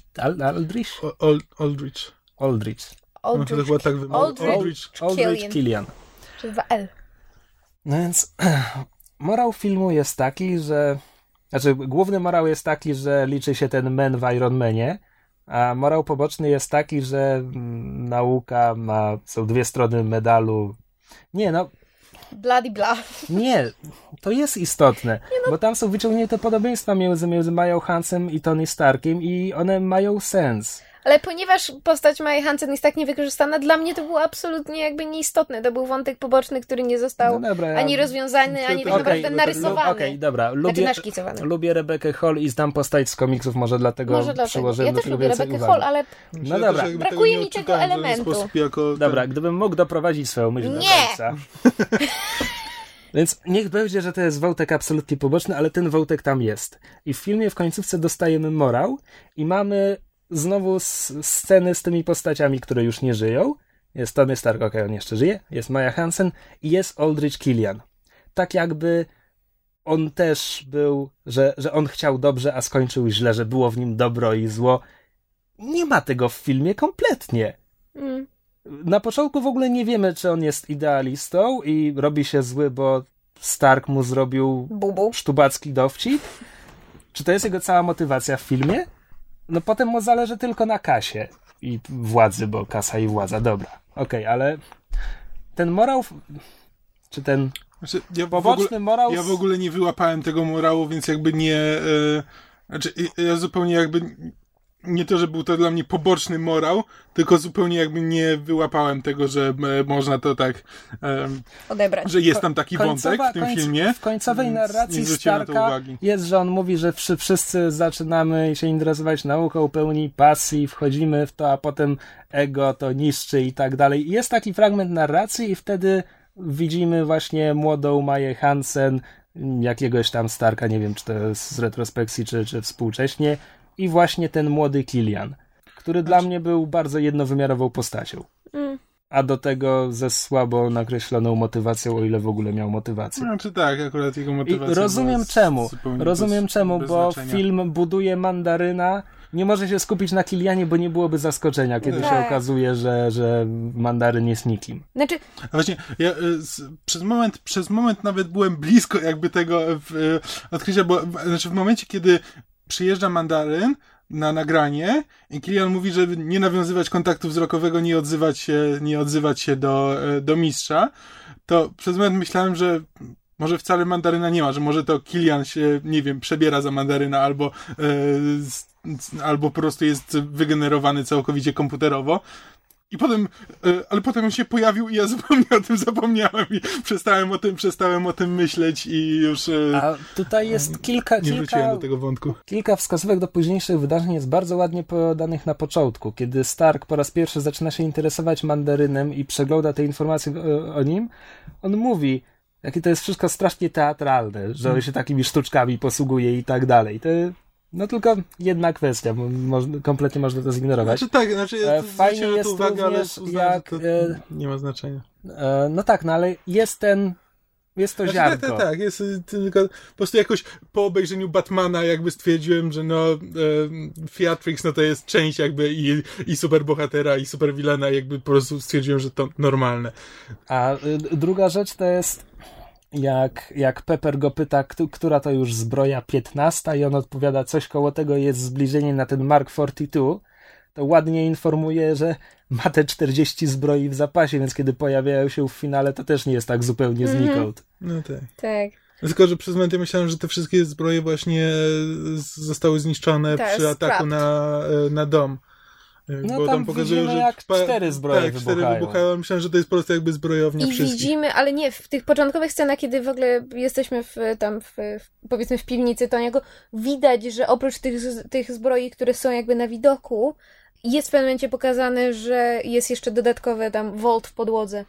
Jest scena, gdzie on jest otwarty i widać, że coś tam w głębi jest. Nie widzimy co, ale jest hint, że tam może być coś ukryte. No właśnie, więc nie ma tak, że coś się pojawia znikąd kompletnie. Tak, zgadzam się. Finałowa walka. Zbyt chaotyczna dla mnie. Tak, finałowa walka to jest typowe. Za dużo wybuchów. Stark tak często zmienia zbroję, że nawet nie ma czasu się przyjrzeć, co on właściwie ma na sobie w tym momencie. Tak. Jak dla mnie te zbroje są tylko wyłącznie po to, żeby mieć zabawki do zrobienia. Igor był fajny. Mi się podoba, że on każdą z nich nazwał po swojemu, że to nie jest tylko tam Mark, nie wiem, 30 albo coś, że tam było Heartbreaker i właśnie Igor był nie usłyszałem Szczypce. W oryginale, ale on był Szczypiec. Szczypiec. Jeden Szczypiec. Swoją drogą, tłumacz imienia oczywiście nie pomnę, tłumacz napisów był całkiem znośny, oprócz tego, że Iron Patriot to jest stalowy patriota. Mimo, że powinien być żelazny. Ale się czepiam. Ja się przez cały czas zastanawiam, czy ten pomocnik... Jakby, Kamil ma teorię. Tak, że to ma być następny Iron Man. Tylko, że nie ten mały dzieciak, tylko, że w Avengers, nie wiem, wystarczy, że go zabiorą do jakiegoś innego wymiaru i on się nagle postarzeje o 10-15 lat. Wiesz co, można, ale... Bo nie za bardzo wiem, kto by miał zastąpić Tony'ego jako Ironmana. Ale nie będą zastępować Tony'ego jako Ironmana, zastąpią Downey Juniora. Ale nie no, w sensie, ale co, że tylko aktora zmienią, że po prostu zbondują go? Tak, zmienią aktora zdecydowanie, zrobili to już z Bruce'em Bannerem przecież. No tylko, że z Bruce'em Bannerem nikt nigdy nie był przywiązany ani do Erika Bany, ani do Edwarda Nortona tak naprawdę. Byli ludzie przywiązani. Może jakiś hardkorowy fandom, ale... Mamy pół odcinka o Bondzie. Ludzie zawsze się przywiązują do Bonda i zawsze jest opór przy nowym Bondzie. No nie wiem, być może po prostu zmienił, ale... No okej. Okay. Znaczy, Możliwe, tak, no możliwe, że ktoś faktycznie podejmie decyzję, że Downey Jr. tak się zżył z postacią, że w komiksach łatwiej... był kiedykolwiek Iron Man, który nie był Tonym Starkiem? Tak, Rhodes go zastępował jako Ironmana przez jakiś czas i to głównie tyle. Tam parę osób, ale to bardzo tymczasowo się zdarzało. Właśnie, Rhodes też, Don Cheadle, też a w poprzednim Iron Manie był... W poprzednim był Don Cheadle, a w pierwszym był Terence Howard. Tak. A to w pierwszym był Terence Howard? W pierwszym był Terence Howard, którego zresztą wolałem w tej roli. A ja nie. A nie, ja wolę Cheadle'a. Ja też wolę Cheadle'a. I bardzo mi się podobał tutaj w trójce. Znaczy on może być lepszym aktorem, pewnie jest lepszym aktorem, ale wolę... Niż Terence Howard? Nie. Wiesz co, nie znam Howarda z innych ról. Po prostu bardziej mi fizycznie pasował do roli. Mhm, rozumiem. Znaczy fizycznie pewnie tak, bo trochę trudno uwierzyć. Don Cheadle jest taki lekko zbyt wysuszony i taki mikry, żeby uwierzyć, że to jest... Jest szczupły, no. Tak, że to jest jakiś super komandos, ale mimo wszystko on ma więcej uroku dla mnie niż Terence Howard. Mhm, tak, tu akurat muszę się zgodzić. No, ale on nie miał materiału do grania w pierwszym filmie, jakby... Ale skoro mówiliśmy o Bruce'ie Bannerze, to musimy chociaż wspomnieć o tej uroczej scenie po napisach. Ja wiem, że to może nie dla wszystkich warto, znaczy nie wszyscy mogą uznać, że warto zostać po napisach, ale dla kogoś takiego jak to siedział jakby po Avengersach, wszedł w ten fandom i był świadkiem tego, jak się narodziło Science Bros w internecie, to ta scena jest absolutnie przecudowna i jakby tak cudownie się wpasowuje właśnie w życzenia fanów i w to, co fani jakby uznali za ważne elementy w Avengersach, jest takim ładnym do tego odniesieniem. Bardzo mi się to spodobało, że właśnie to nie było na zasadzie, że wstawili tam Thora albo Kapitana Amerykę, bo to są dwa filmy, które jakby w najbliższej przyszłości chyba dostaniemy z kolejnej fazy, tylko właśnie postanowili nawiązać jakby wstecz. To mi się bardzo podobało. Też właśnie, bo dla mnie zawsze Tony Stark i Bruce Banner, to znaczy przynajmniej ci filmowi są tak naturalnie stworzeni do tego, żeby być przyjaciółmi. Po prostu ich charaktery są na tyle kompatybilne, że oczywiście będą z siebie robić jaja, ale to jest dla mnie taka naturalna przyjaźń. No dobra, to ja się teraz przyznam, że ja miałem problem z tą końcówką. Problem polegał na tym, że nie byłem 100% pewien, czy to, kogo widzę na ekranie, to Ruffalo. Tak? Ja naprawdę w pierwszej chwili pomyślałem, zaraz, on jest u jakiegoś terapeuty. On to mówi do jakiegoś terapeuty, tak? Nie, czekaj. Nie. To nie jest zabawne. To musi być Banner. Z kontekstu to musi być Banner. To jest Ruffalo? To jest twój problem. Tak, to jest twój problem. A nie filmu. Wszyscy narzekają na muzykę, a ja nie wiem dlaczego. Mi się podobała. To znaczy... Blue na początku było ryzykownym wyborem. Ja tak nie znoszę tej piosenki. Ale w kontekście jakoś leży. Ale to miało tylko wprowadzić, że to jest rok 99. Nie, to nie miało tego wprowadzić, dlatego że cały Tumblr teraz dostał fisia na punkcie tej piosenki i wszyscy interpretują to na zasadzie, że because Tony Stark is blue, he's depressed, he's going through stuff and that's why they use that song. Gówno. I'm blue, tarurirurir. Jest dabudidabuda. I hate that song! Jesus! Nie znoszę. Jest tyle innych piosenek z lat 90., które lepiej by oddawały po pierwsze epokę. Okej, dobrze, ale to twój osobisty problem. Tak! Mam problem. Wszyscy wiemy. Jeden. Nihil novi sub sole. A bardzo mi się podobał duży króliczek. Z cyckami. On wyglądał, jakby miał cyski. To nie tylko Kamil. W sumie racja. No, miał takie dziwne łapki. Były, tak, ale... Prawda, nie wiem dlaczego króliczek, ale okej. Okay. Bo święta. Tak. A jakoś jestem zdziwiona, że nie podniosły się głosy zbulwersowania, że Pepper założyła nawet nieraz zbroję. Jak to nieraz? Raz. Nie, no tam potem fragmenty założyła pod koniec. Pod koniec chyba miała rękawice w sumie. Ech, może. Znowu znajomaś komiksowa obróciła się przeciwko mnie, ponieważ jej się zdarzało latać w zbroi, ma nawet własną. A tam wszyscy nosili tą zbroję. To też prawda. Prezydent Stanów Zjednoczonych. Więc ja się spodziewałem, że Pepper w zbroi powróci, że to nie będzie tylko ta jedna scena i dlatego też byłem zaskoczony, że ona ostatecznie kończy z Extremis, a nie w zbroi. Tak jak narzekałem na finał, że zbyt chaotyczny i tak dalej, Tony Stark, któremu patronuje święty MacGyver, jest fajny, ale najfajniejsza scena akcji dla mnie to kiedy on ma jeden but i rękawice. Ja nie wiem, czy to było w komputerze robione, czy na linkach, na planie, ale tam choreografia jest fantastyczna. A tak, teraz już sobie przypominam. Tak, to jest świetne. No.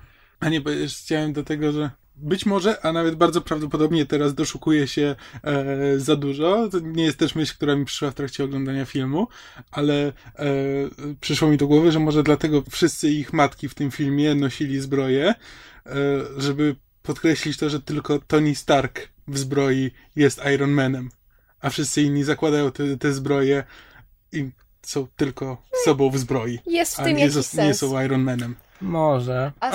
Ale też natomiast mimo całego rozwoju postaci Tony Stark do samego końca pozostaje gnojkiem, gdyż albowiem, kiedy już te zbroje nadlatują z odsieczą, Rhodey prosi o zbroję, Stark mu mówi: sorry, ona jest zakodowana tylko na mnie. Podczas gdy wcześniej posłał zbroję Pepper, a w finale posyła zbroję na Killiana, czyli to kodowanie nie ma nic do rzeczy najwyraźniej. He's just being a dick. Tak, dokładnie.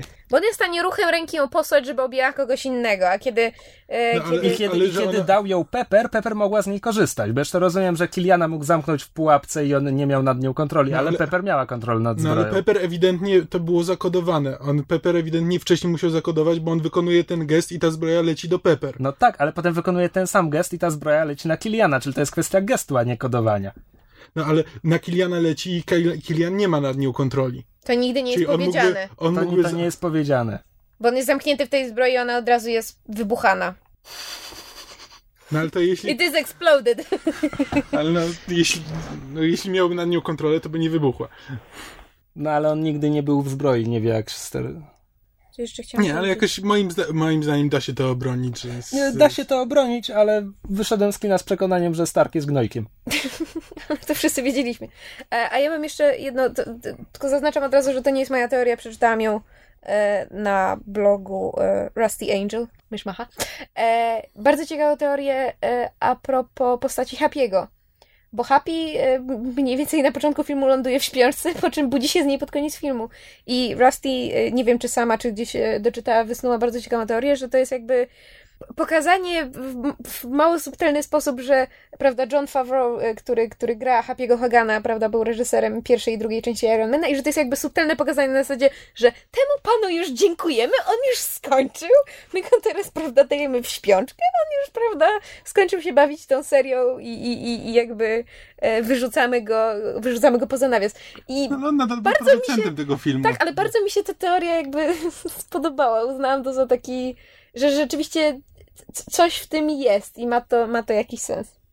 Coś zmienia tak faktu, że brakowało mi Happy'ego, bo ja bardzo lubię dynamikę, jaka jest między Happym i Starkiem. No tak, ale chcieli prawdopodobnie dać więcej czasu Tony'emu i Rhodesowi, żeby, żeby ten finał ich sparowany miał więcej sensu. Tony jest bardzo dużo sam w tym filmie. On tyle czasu nie spędzał sam w sensie... No tak, bo jeśli musimy pokazać, że ważny jest człowiek w zbroi, to nie tylko trzeba go odrzeć ze zbroi, ale i wyrzucić rybę od z wody. Przyjaciół, tak. Mhm.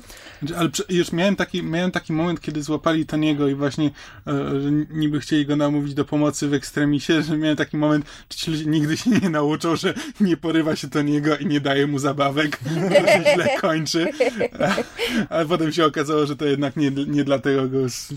porwali. Z detali, które mi w tym filmie troszkę przeszkadzały i to absolutnie drobnostki, czepiam się i w ogóle, ale Stark biega tylko w bucie i rękawicy, bo reszta elementów nie mogła wylecieć ze stodoły. Elementów, które się rozpełzają tak, że przebijają ściany, nie mogły wylecieć ze stodoły, bo była zamknięta. Drewnianej. I jak te dwa elementy wyleciały, skoro reszta nie mogła?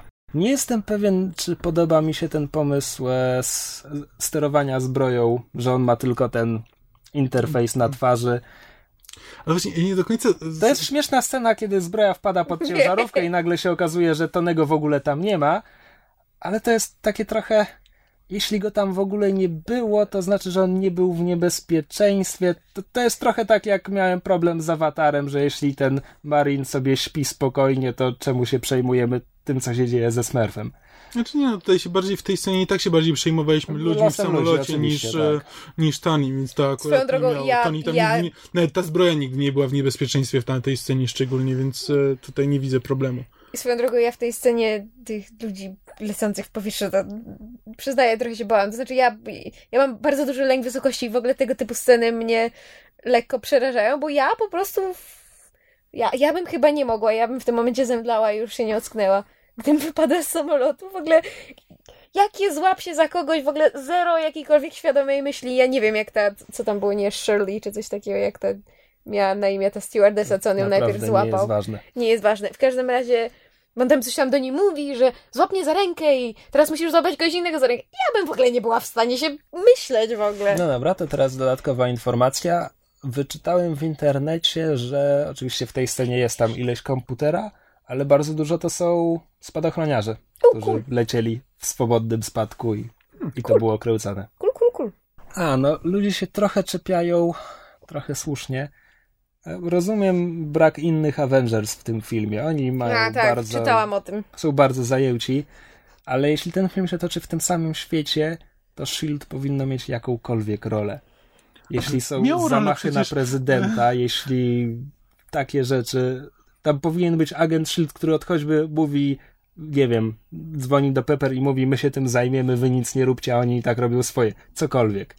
Znaczy, ale tam była jakby mowa o tym, że w tym momencie wszyscy się zajmują mandarynem. Była mowa o tym, że były tam sceny z mandarynem, że wszyscy w tym momencie są zajęci właśnie szukaniem mandaryna i że tym się zajmuje rząd, więc jeśli zajmuje się tym rząd, zajmuje się tym też S.H.I.E.L.D., a Iron Man się zajmuje jakby osobiście tylko tym. Szuka go jakby na własną rękę, no. A propos Tonego, który się zajmuje różnymi rzeczami, mam trochę problem z tym, że on interesuje się mandarynem dopiero po tym, jak jego przyjaciel został ranny w zamachu. To znaczy, trochę to samolubne ze strony superbohatera? No ale Stark zawsze był takim trochę samolubnym superbohaterem. No, i on dopiero właśnie w tej części dojrzewa. No ale właśnie jest mowa, że właśnie rząd się tym zajmuje i Iron Patriot właśnie po to powstał, żeby się takimi rzeczami zajmować, więc Stark w tym momencie ma swoje problemy. No dobra, może. Może się nie chce w to mieszać, no bo jednak, wiesz, podjął decyzję, że właśnie, że nie chce już uczestniczyć w tym w zbrojeniach, więc może też jakby nie chciał się tym zajmować jakby na stałe, że to nie jest, on już nie jest jakby takim superbohaterem, tylko dopiero jak go już to dotknęło osobiście, to wtedy się... Znaczy, mnie to nie przeszkadzało, tak, może tak. To jakby rozumiałem to z jego perspektywy. Dobrze, to podsumowując. Po raz drugi, tak. Tym razem spoilerowo podsumowując. Tym razem podsumowując spoilerowo, tak. Ty masz jakieś myśli o Iron Manie? Już powiedziałem, co miałem o Iron Manie, to nie jest też... O ile mówiliśmy, że to jest głębszy film niż zazwyczaj film o superbohaterach, to nie jest na tyle głęboki, żebym mógł się teraz rozwodzić nad nim na zakończenie. Film nie, ale... No wiesz, pokazanie Tony'ego Starka z napadami leuku pourazowego i tak dalej.